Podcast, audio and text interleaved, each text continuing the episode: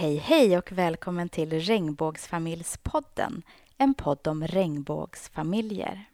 Här får du träffa personer som berättar om hur de har skaffat familj och vart du kan vända dig om du vill ha tips och råd inför kommande föräldraskap. Hej och välkomna till Regnbågsfamiljspodden, Sandra och Karo. Hej, tack! Hej, tack! Och Carro, det är du som sitter med en lite större mage än vad, vad Sandra gör. Ja, det stämmer. Vad hade ni för tankar innan ni startade er resa? Ja, det var ju väldigt mycket frågor.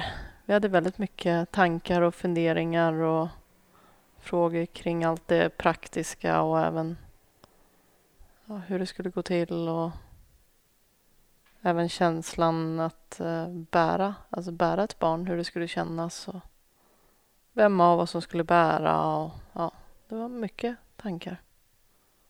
Mm. Men mycket kring först den, den mer teoretiska delen, vart man ska vända sig, hur man ska eh, få kontakt, vem det är som kan besvara alla frågor. Och sen så är det mer den praktiska delen, liksom. att faktiskt eh, bli förälder och gå igenom en graviditet tillsammans och allt mm. vad det innebär. Så att eh, frågor fanns det mängder av, färre svar. Vart fick ni svaren då? Ja, vi sökte väl på egen hand ganska mycket. Eh, Caroline är ju eh, drottning utav att googla medan jag är lite mer så här eh, tar det lite som det kommer. Jag tycker mest om att prata med folk och tack och lov så har vi eh, vänner som har gått igenom samma process som vi själva befinner oss i nu. Så att vi vände väl oss rätt mycket till dem och försökte få svar därigenom. Men det är också när man vänder sig till, ehm, till vänner och så, så ger ju de deras bild utav det. Så därför måste man hitta en balansgång genom att söka liksom, riktig information från riktiga källor och kombinera den med sina vänners information. Hur kom ni fram till att ni ville ha barn? Det tror jag att vi båda har. Vi har båda velat ha barn. Alltså innan vi träffade varandra så har vi båda velat ha barn. Uh, och sen blev det ännu mer givet att vi ville skapa en familj när det kändes rätt att man hade träffat rätt. Och ja, byggde upp en en relation tillsammans. Och det kom väl på tal relativt tidigt liksom, i vårt förhållande. Barndelen, för Caroline har en syster eh, och, som har två barn som vi umgicks, eller umgås fortfarande med väldigt eh, mycket och är del i deras utveckling och liv och händelser och allting som sker. Och då blev det väldigt påtagligt att vi båda kände den här enorma kärleken för barn och drömmen om att kunna ha ett barn tillsammans det blev väldigt påtagligt. Så att eh, det var en sak som vi liksom blev självklar för oss. När började ni er resa då? Om man pratar rent liksom kömässigt eh, så eh, bestämde vi oss under hösten 2014 att eh, söka ännu mer djupgående information hur vi skulle gå tillväga för att faktiskt kunna hamna i den här kön då, eh, via då Stockholm läns landsting eftersom det är här vi bor. Så att eh, efter många om och men och processer och allting så hamnade vi i kösystemet i november 2014. Eh, och idag ja, nästan två år senare så väntar vi till ökning och beräknad förlossning är i februari 2017. Hur kom ni fram till vem av er som skulle bära barnet? Jag tror att det blev... Det föll sig ganska naturligt. Jag eh, är fyra år äldre än eh, Sandra. Så jag fyller 35 i september. Eh, så dels så har ju Sandra längre tid på sig att ja, rent eh, alltså kroppsligt att faktiskt bli gravid. Och sen så var det även så att rent karriärmässigt så var Sandra precis klar med sin utbildning. Och jag har jobbat ett tag så då blev det mer naturligt att jag var redo att i sådana fall vara, gå in och ja, vara mammaledig och så. Har ni funderat på någonting att åka till Danmark eller hur följde det sig att ni valde att ta kontakt här i Sverige? Jag tror att en stor anledning till att vi valde Sverige det var eh, då vårdnadsbiten är utredd från redan från början när barnet föds. Så när barnet föds så är det lika mycket Sandras eh, barn som mitt juridiskt. Om jag har förstått informationen rätt så i Danmark så behöver man adoptera barnet när det föds. Så det var en stor anledning. Och sen har vi ju, vi har möjligheten nu i Sverige och då tänkte vi varför skulle vi inte ta den då i vårt eget land? Och sen så våra, eh, våra vi, har, vi har faktiskt vänner som har gjort eh, på båda vis. Eh, som har gjort via landstingen här i Sverige och även åkt till Danmark. Och um, alldeles nyligen så har vi eh, vänner som, eh, som fått barn på samma sätt då, genom att gå via eh, Karolinska sjukhuset här i Stockholm. Och eh, de blev väldigt bra bemötta där. De hade en väldigt positiv bild utav hur de blev eh, mottagna som, eh, som par och själva processen i sig. Fast de kanske hade jobbigt i den bemärkelsen att det tog lite längre tid för dem att bli gravida så hade de, eh, var de väldigt nöjda överlag med eh, eh, själva processen i sig och hur de mådde och den, den stöttningen som de fick. Och det påverkar ju när man hör att andra har haft bra upplevelser och känt sig bra bemötta av sjukvården så kände vi väl att då kan vi lika väl prova vi också. För vi jobbar båda skift Eh, och eh, vi hade mycket för oss i livet. Eh, och därigenom så blir ju att åka till Danmark en, en process i sig, liksom att ta sig och bo på hotell och allting så att man måste avsätta mycket tid. Till skillnad från att åka 30 minuter med bil söder om stan för att göra en, en utredning eller en insemination. Så därav så följde det sig naturligt att det blev i Sverige. Vi pratade lite om den juridiska biten. Var den väldigt viktig för er? Ja, eh, den var väldigt viktig för oss. Dels eh, om det skulle hända, hända mig någonting under eh, graviditeten eller efter graviditeten under det här året då, som man i sådana fall går igenom den här utredningen kring adoption. Och sen... Det är en ganska jobbig process att gå igenom hela det här. Man blir ganska granskad, om man nu skulle kunna kalla det för det. Ja, jag håller med. Och då att behöva bli ännu mer granskad, vilket man faktiskt blir utav socialtjänst med mera, det kändes onödigt att utsätta sig för om man inte behöver. Framförallt för mig som står vid sidan om då, så uh, kände jag att det är inte så att ett papper på något vis skulle göra det mer verkligt att barnet är mitt. För från, från dag ett när inseminationen skedde så visste jag i hela mig själv att det här barnet är lika väl mitt som Carolines. Eh, och inget papper i världen skulle någonsin kunna ta bort den känslan eller förstärka den, för den är redan där och den liksom kommer stanna. Men om man tänker liksom lite mer det logiska och eh, försöker förstå liksom hur samhället är uppbyggt i sig så är det ju också en trygghet i att veta att eh, på pappren också så är barnet mitt. Så ja, den juridiska delen hade vi liksom i åtanke och vi diskuterade den hemma ganska mycket innan vi valde att liksom gå igenom då och påbörja den här inseminationsprocessen. Kan du berätta lite om de här stegen som man måste göra innan man får påbörja inseminationen i ert fall? Mm. Nu får vi hjälpas åt här. Då. Vi började med att vi fick åka till eh, var det Södersjukhuset. Mm. Eller var det där det började eller var det något steg innan? Det började med att jag faktiskt ringde till Mamma Mia. Eh, och eh, för de som inte vet vad Mamma Mia är så är ju det en eh, eh barnmorskemottagning och mödravårdscentral i sig. eh, som finns på lite olika ställen i Stockholm. Men på den södra sidan av stan, där finns eh, en, en mottagning i Mamma Mias regi som är specialiserad på hbtq-frågor. Och jag ringde till dem för att liksom kicka igång det här och veta hur vi skulle gå tillväga. Och jag bad att få komma dit och få ett informationsmöte för att kunna få någon mer kunnig person som talade om för oss hur vi skulle börja och vad vi skulle gå tillväga och hur det egentligen fungerar i hela processen. Så det var så vi började.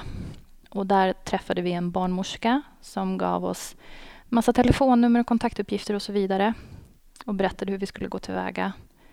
Och eh, sen kom Södersjukhuset in i bilden. På Södersjukhuset, om jag minns rätt, så fick vi... Eh, dels blev vi tillfrågade på en gång eh, om vi visste vem av oss som skulle bära barnet. Eh, då var vi inte helt på det klara med det. Så att vi sa att den, den frågan var inte helt utredd. Så därav så fick vi gå igenom de testerna som de gör där innan båda två. Och då tog de dels tester på huruvida vi hade några sjukdomar. Blodprov gjorde de också. Mm. Och sen tog de en gynekologisk undersökning. Ja. Där de eh, kollade att allt såg bra ut, att det fungerade. Och... Precis. Um, blodprovet är för att kolla lite um, sjukdomar såsom hiv, hepatit C eh, och även eh, kolla så att alla värden ser okej okay ut inför en graviditet. Och då gör de en väldigt grundlig kontroll. Eh, allt ifrån att kolla järnvärden till att kolla huruvida man har vaccin för röda hund bland annat då, som påtalades för oss båda att det fattades. Och sen så gör de... Vi gick igenom två olika gynekologiska undersökningar. Och den mer avancerade gynekologiska undersökningen eh, nu kan inte jag den medicinska termen ordentligt, men syftet med den är att kontrollera så att eh, flödet i, eh, i ägglederna fungerar på både, alltså, vi valde ju att göra på båda, men framförallt på den kvinnan som, som kommer att bära barnet. Och, um, det är en undersökning som, um, helt ärligt, den känns. Den, den svider till lite grann, men den går också eh, snabbt. Och det är då för att kolla så att de spolar in en, en, en saltlösning eller en kontrastvätska upp i ägglederna eh, och så kan de se så att flödet, så att det rullar på ordentligt. Och gör det inte det så kommer man sätta in behandling eh, för att motverka då att det ska bli någon, bli någon stopp. Eh, och så ger ju det parterna en chans att fundera över om det kanske är aktuellt att välja en annan kvinna, den andra kvinnan i, i förhållandet eh, eller om man ska fortgå.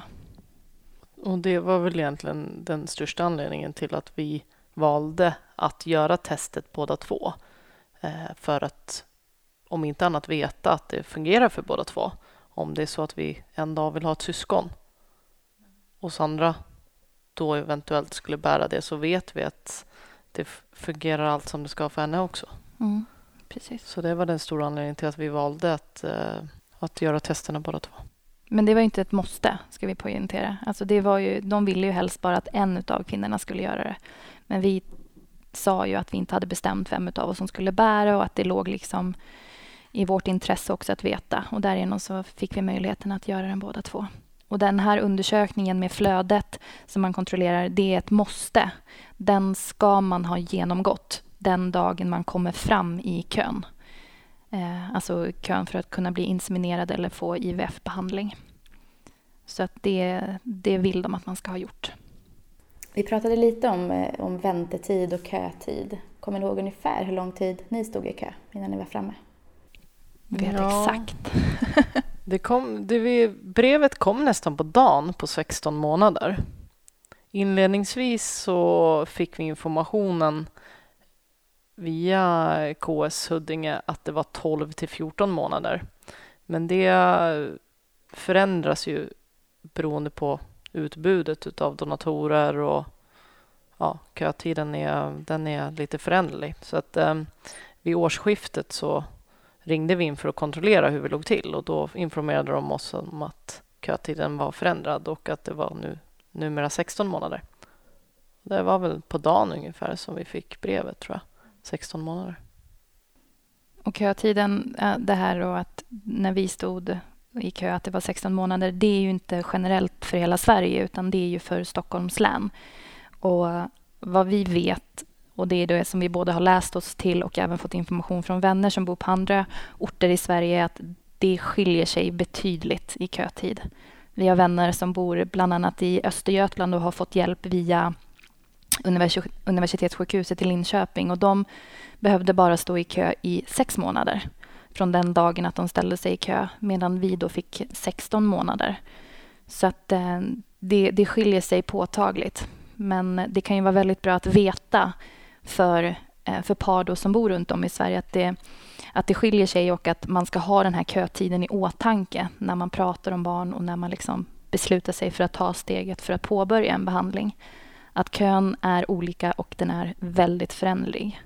Det var väl någonting som vi tyckte var ganska dåligt därför att när vi började närma oss där, hade passerat ett år i kön och började ticka på där mot nästan 14 månader så försökte vi tillgodogöra oss själv den informationen.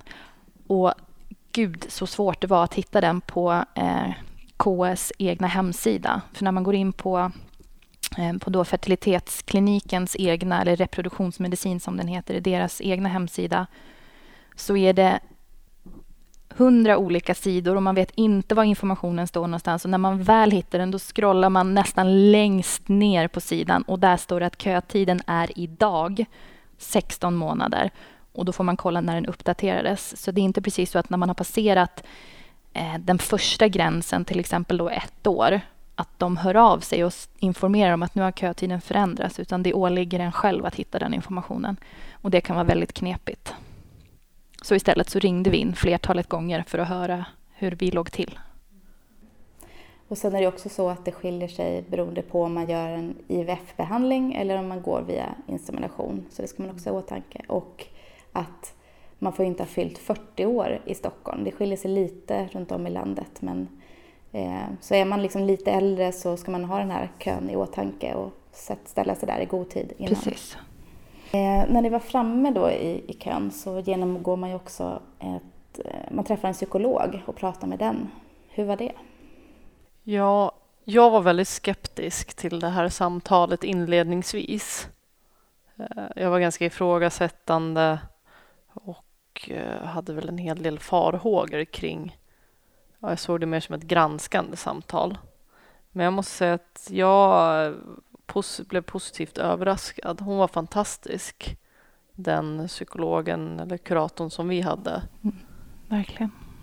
Och det var inget granskande samtal i den bemärkelsen, utan det var mer frågor kring hur, hur våra familjekonstellationer såg ut, om vi hade någon eh, ja, några vänner eh, runt i omgivningen av det manliga könet vad det gällde fadersgestalter. Det var mer frågor kring hur, hur vi kanske skulle hantera ett bakslag om det var så att vi inte blev gravida. Hur vi skulle, om vi hade fått, kunde få stöttning av folk i vår omgivning med, med, den, med själva resan. Ja, vi har eh, som sagt vänner som har gått igenom samma process och eh, det har varit blandat kompott på vilken typ av människa de har mött när det kommer till det här psykolog eller kuratorsamtalet. Vissa har haft jätte, jättebra erfarenheter och liksom inte alls känt att det har varit ett jobbigt moment. Och sen tyvärr, vissa då har mött personer som kanske inte är rätt person på rätt plats. Tyvärr. Eh, för när man jobbar med en sån här del och träffar då samkönade par också, för det är inte bara samkönade par som genomgår en fertilitetsbehandling utan det är ju heterosexuella par också. Men om man nu träffar samkönade då ska man ju tänka på hur man formulerar sig, att man säger rätt saker, att man använder kanske rätt pronomen om man nu ska använda det. Så att det inte blir eh, mamma, pappa grejen. För det är det ju verkligen inte, utan här är mamma, mamma. Men hon hade helkoll på den delen, så att det blev rätt rakt igenom. Och sen så hade vi också chansen att liksom ställa lite frågor tillbaka till henne och så. Men det som hon... Jag tror att tanken är väl bara att se liksom att, man, att man är medveten om vad man ger sig in på eftersom det är en process som är liksom finansierad av landstinget. Eh, och både jag och Caroline, vi har yrken där vi träffar på många barn som far illa och där föräldraskapet brister.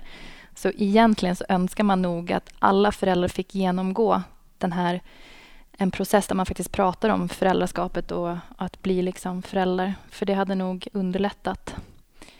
Eh, så att vi valde att se det på ett positivt sätt och inte välja att se det som att det är någon form av selektiv behandling. Att man blir speciellt utsatt bara därför att man får hjälp av, av landstinget att bli föräldrar. Utan att vi valde att se det som en chans till liksom ett öppet samtal.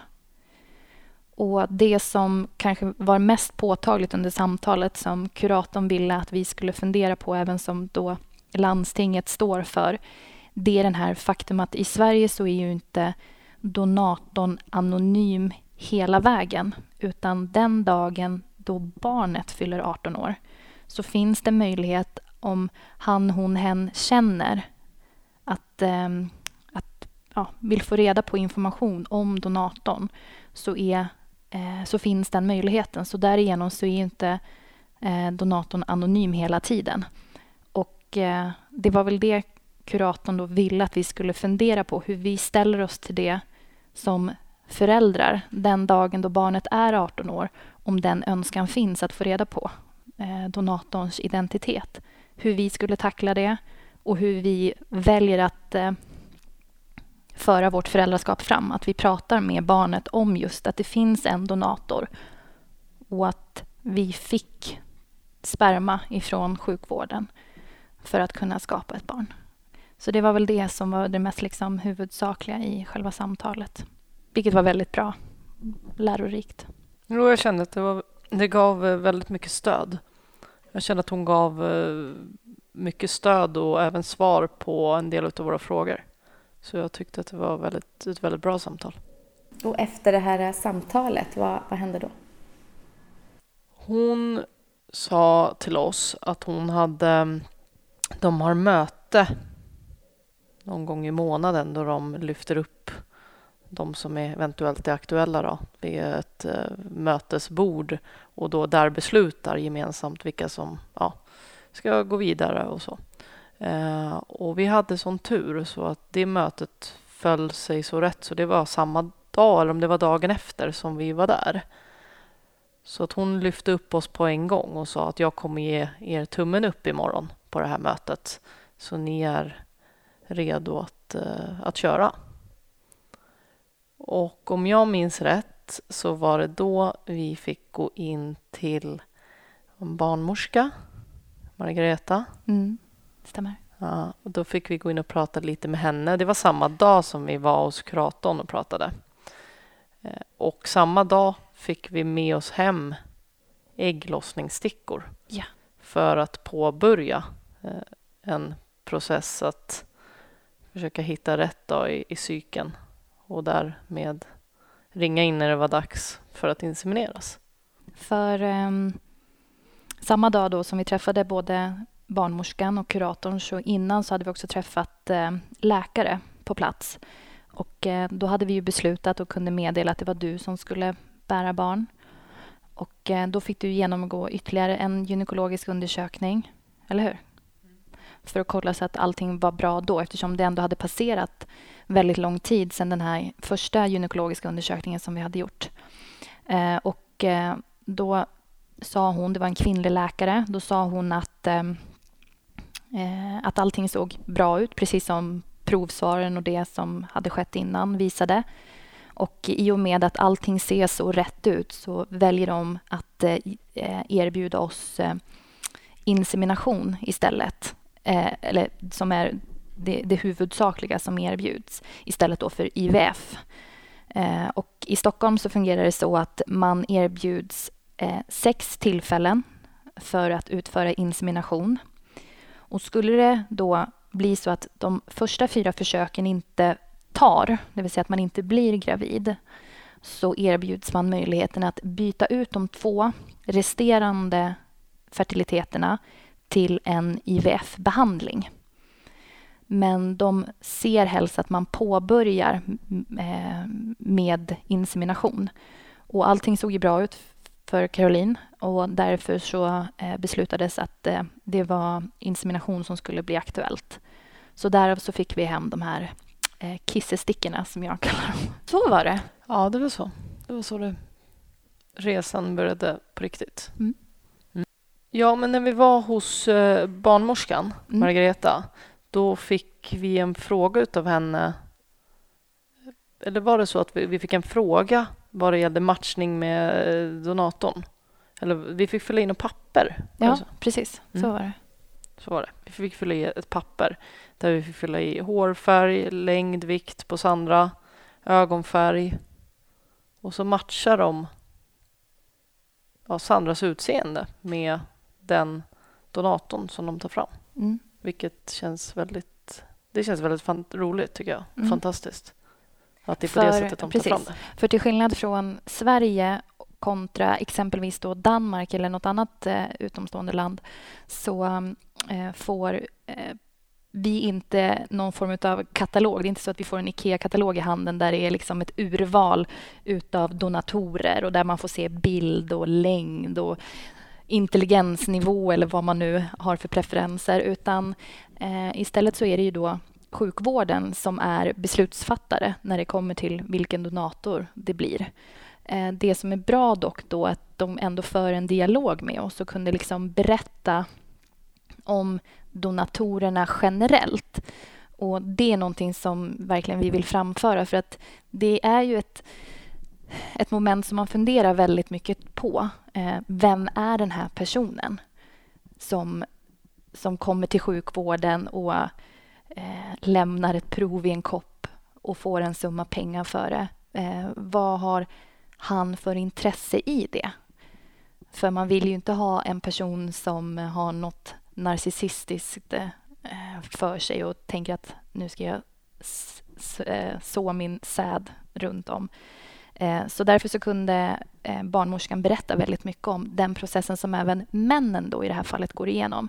Och likväl som vi som par fick genomgå massa undersökningar och eh, kontroller så får männen också göra det. De genomgår en ordentlig fysisk undersökning för att se att man inte har några sjukdomar, eh, exempelvis då blodsmittor. Men sen så genomgår även männen en eh, psykosocial utredning för att kontrollera att man inte lider av någon form av allvarlig psykisk störning eller att man har eh, ett ont motiv, om man nu vill säga så. Eh, och att eh, de har väldigt höga gränser och väldigt många faller bort. Så att där är det verkligen en sållning. De männen som eh, är så snälla, faktiskt, om vi får säga så, att dela med sig av det som gör att vi kan skaffa barn. Eh, de har, de har genomgått och blivit prövade. Och därigenom så kände vi liksom en trygghet i det hela. Att det inte är något skumt, liksom, utan att det faktiskt är bra människor som delar med sig.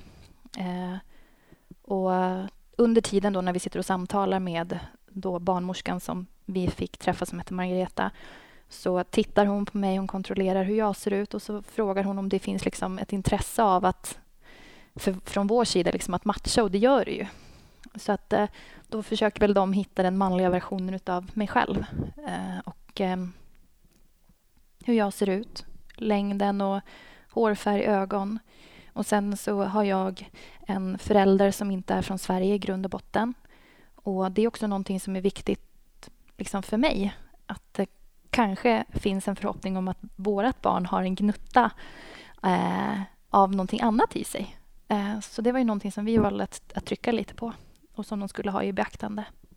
Men sen vill vi väl tala om att det är ju kanske det minst relevanta i sakfrågan ändå, hur barnet liksom ser ut. Det är ju, det är ju obetydelsefullt. Liksom, men, men det var i alla fall en, en fin gest, tycker vi, från sjukvårdens sida.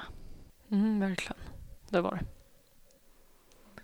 Nej, så den delen, eh, det, det fick vi göra där. Mm. Och sen fick vi med oss de där stickorna eh, ägglossningsstickor med oss hem. Eh, och då får man börja och testa då när, när det är ägglossning. Och det var jag då som påbörjade det. Och första, första månaden då blev det röd dag över påsk. Så då blev det ingenting. Eh, nästa månad, april, då hoppade den över, vilket är tydligen fullt naturligt ibland att man inte har ägglossning varje månad.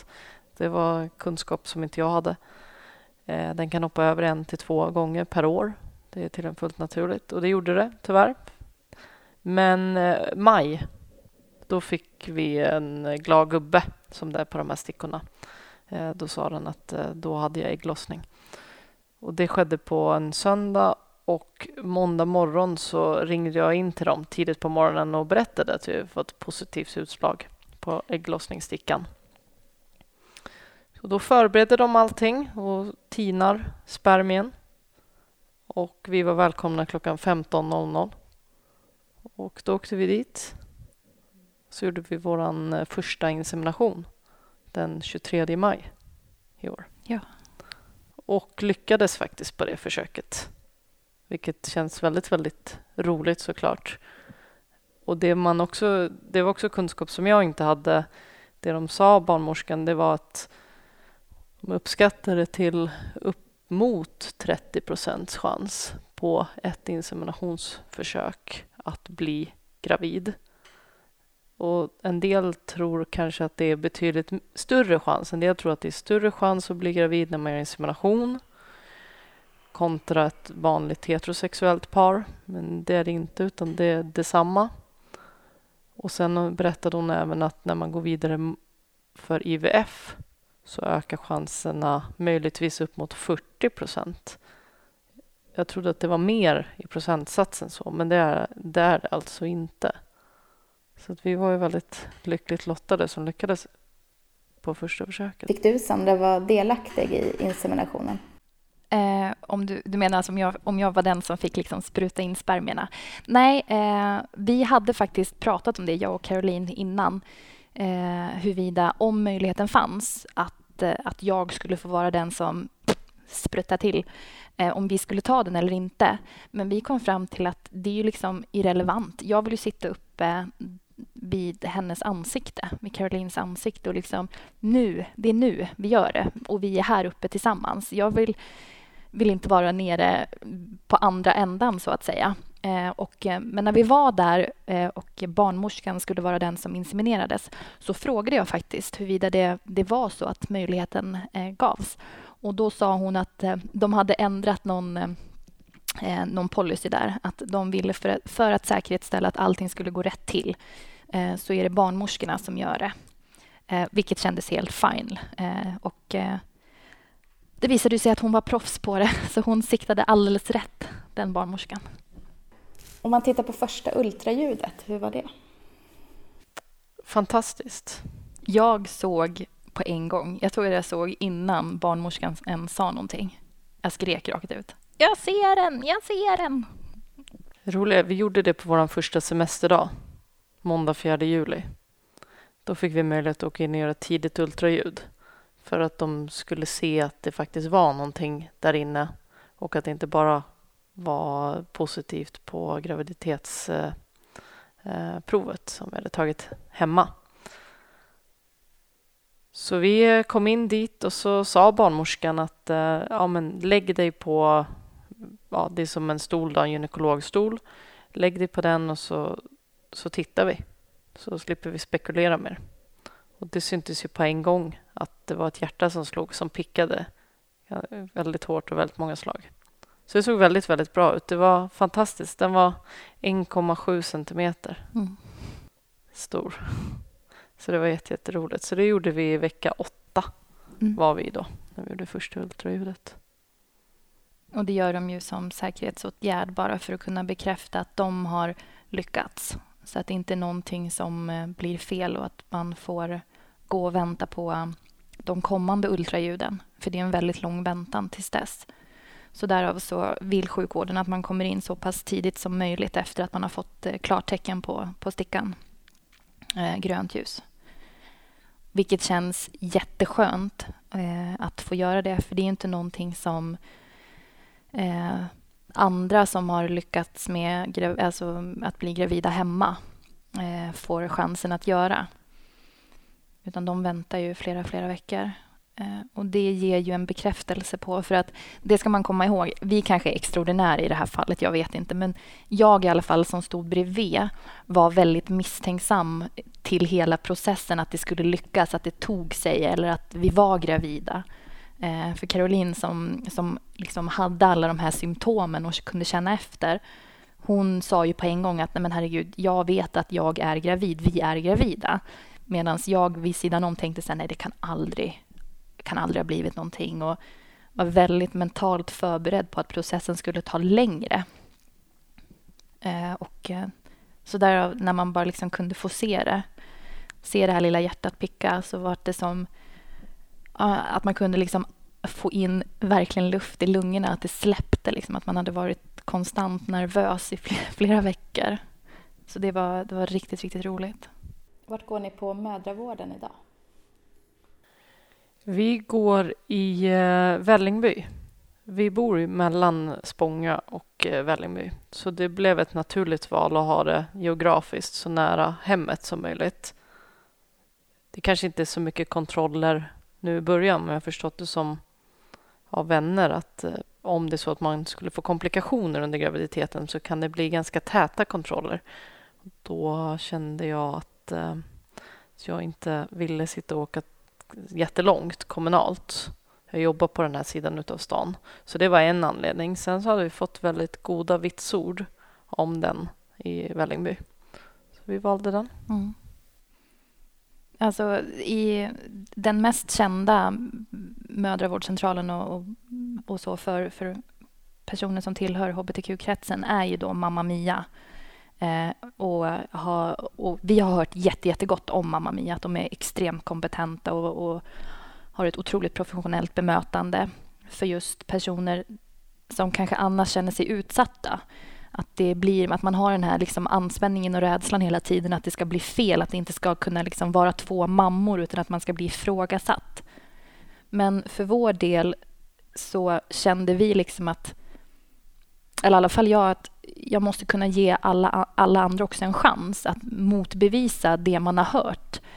Så därför så, eh, när jag... Eh, det var jag som ringde för att boka den första tiden eh, hos eh, mödravårdscentralen. Och då sa jag på en gång att eh, vi är två kvinnor som väntar barn och eh, hur, hur ställer ni er till, till det? Är det någon, någon form av liksom, någon konstigheter med det?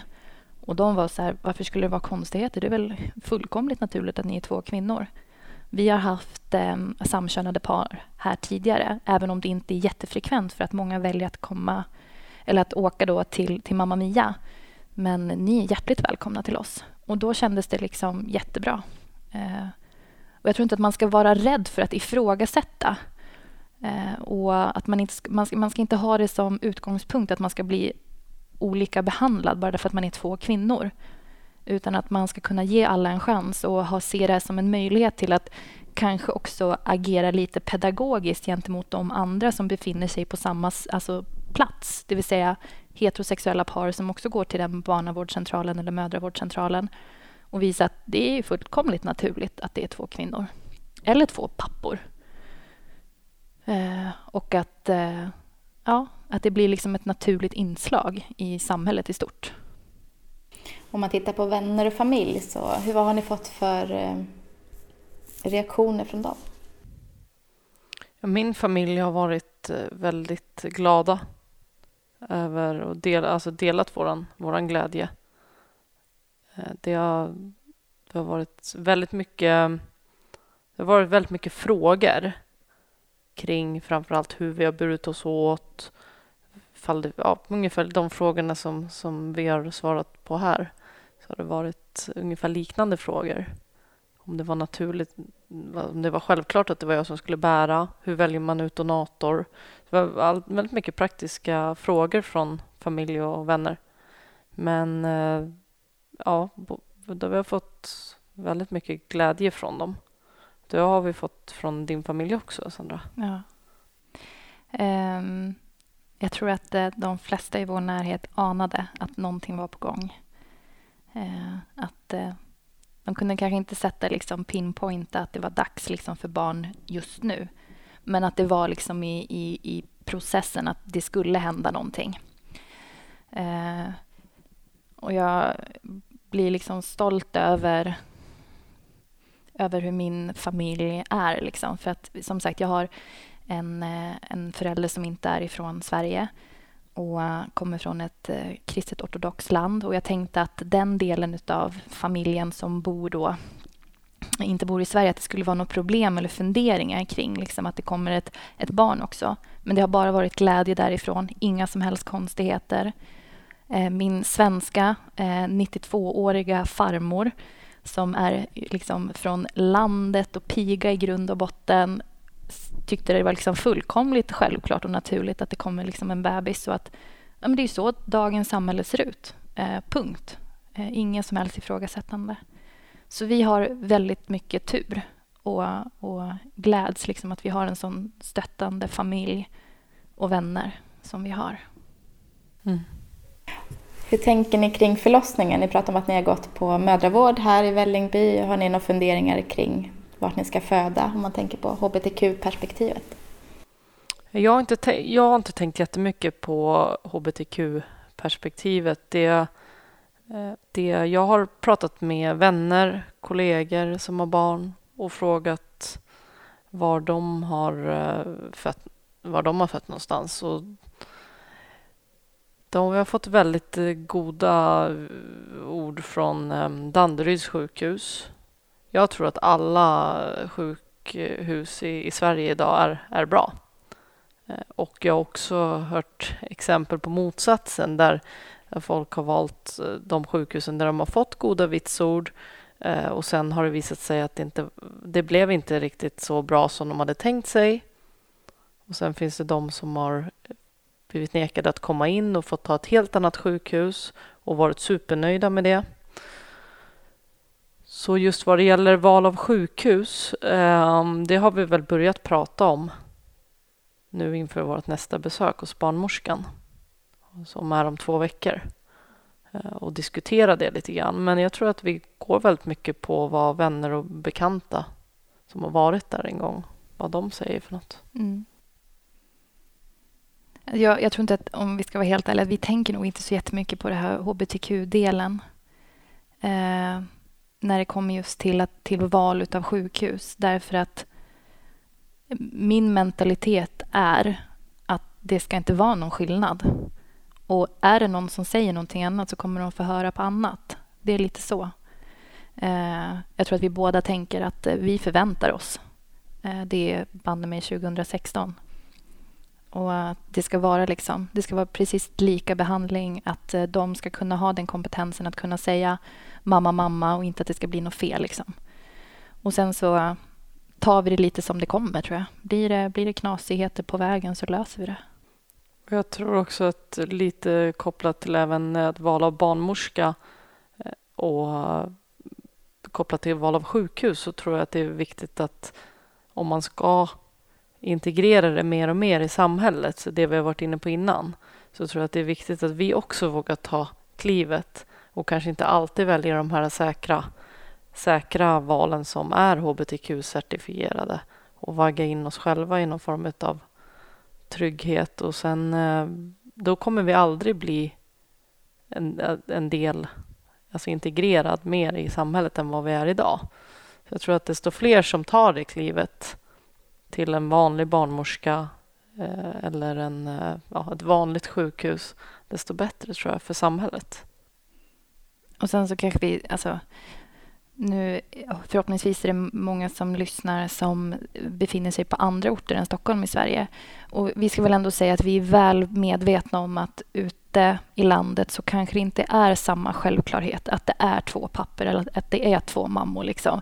Så vi ska inte sitta här och låta, liksom, låta att, vi, att vi går i bräsen för någonting. Utan det är inte så vi vill mena. utan vi vet att det kan vara så att man blir orättvist behandlad eller att man tar väldigt illa upp och, det, liksom, och de känslorna är helt befogade. Eh, och vi vi står ju bakom alla som känner sig orättvist behandlade för att man är samkönade. Liksom. Ehm, men här i Stockholm, så eftersom jag tror att det finns fler, fler par eh, av samma kön som har gått igenom den här processen och eh, så är förlossningsenheterna på de olika sjukhusen lite mer erfarna att det kommer två kvinnor just. Eh, så att ehm, så på den delen så har vi också liksom ett försprång än många andra.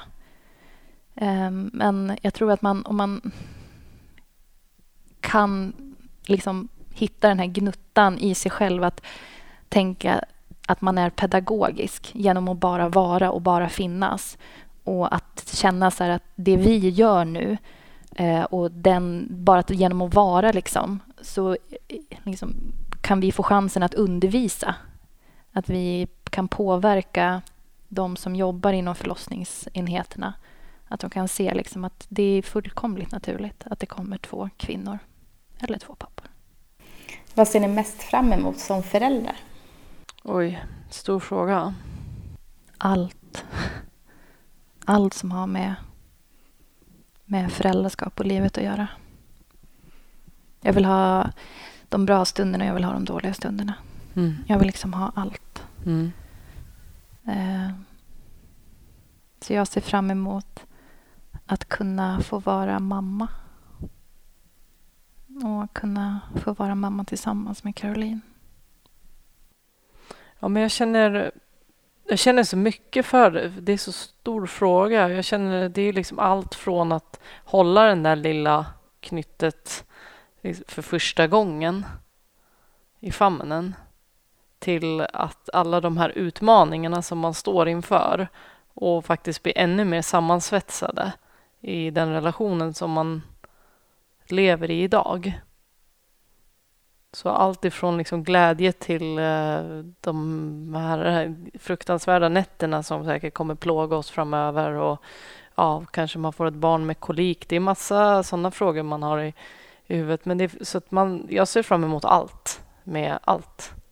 Inte bara glädje utan även det kommer säkert komma en hel del tårar längs vägen. Det är jag helt övertygad om också. Både glädjetårar ja, och frustrationstårar och så. Men jag tror att det ser verkligen fram emot liksom att få testa på de här utmaningarna, i, alltså framförallt i, i vår relation och få den att bli ännu, knyta liksom banden ännu starkare.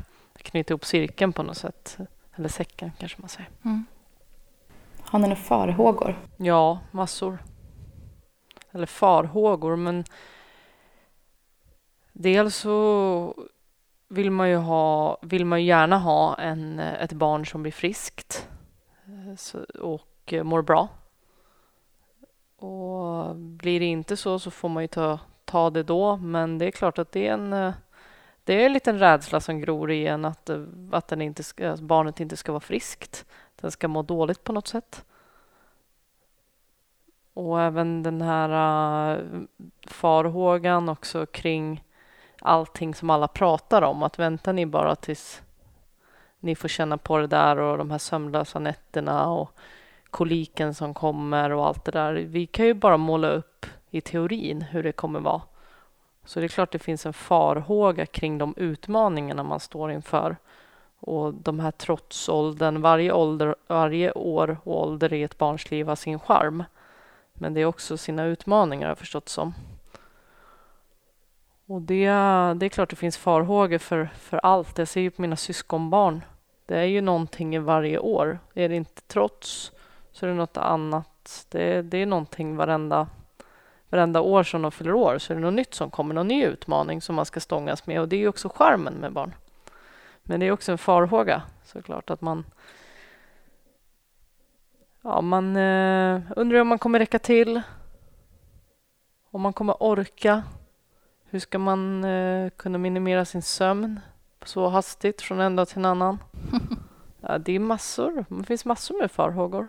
Vad har du, Sandra, för farhågor? Um, jag, tror, alltså jag vet inte. Jag vet inte om jag känner några farhågor så, utan det är liksom det blir som det blir för att det skulle bli så helt enkelt. Mm.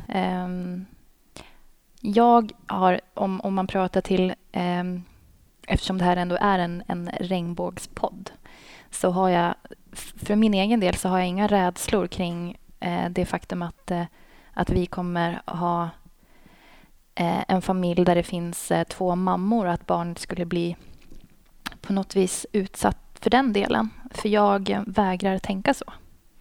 Det, det finns inte med i min bild att det skulle hända. Eh, så för den sakens skull så har jag inte några tankar eller funderingar kring det. Utan jag tror att jag har liksom funderingar kring bara, bara allt som komma skall. Liksom. Att, man ska, att man bara ska räcka till och att man ska vara den bästa versionen av sig själv. Liksom. Och att vi ska, vi ska bli liksom ett team. Och eh, vi ska bli de tre musketörerna nu. Tills det kanske kommer fler. Men eh, framöver så är det vi tre. Det är en ganska härlig känsla. Det är liksom vår dröm.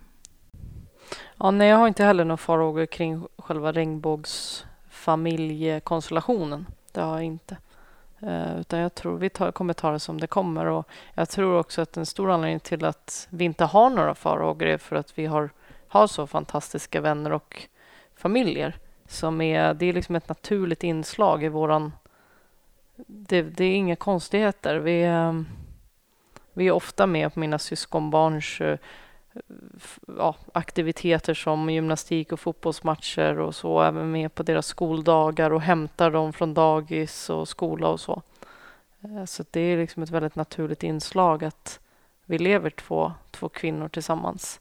Så jag har aldrig tänkt tanken att det skulle finnas någon, några hinder i livet för att man var en regnbågsfamilj, utan jag ser bara fördelar med det faktiskt det som är så fantastiskt, när, som du berättade, då, att vi är med på, eh, på eh, deras aktiviteter, det är att man får träffa andra barn. Och där blir det så tydligt för oss att det inte är några konstigheter för andra barn att det är två kvinnor. Eh, eller att man är tillsammans, eller att det är två mammor. Utan barn tänker inte alls i de banorna, utan det är vuxnas eh, liksom, påhitt att det skulle vara några tokigheter i det. Och det är så enkelt för dem. De är så här, jaha, ni är två tjejer, är ni tillsammans? Är ni ihop? Ja, ah, vad roligt. Och sen så är det liksom glömt i andra sekunder och sen så springer de iväg. Och det är, det är inga fråg, ifrågasättningar överhuvudtaget eller någon som helst rynka mellan ögonbrynen, utan det är så självklart. Så därför så ser jag bara att det är det som eh, vårt barn i framtiden kommer få möta. Eh, så att, eh, nej, jag tycker barn är magiska varelser. Då säger jag tack till de tre musketörerna och önskar er lycka till. Tack. Tack själv.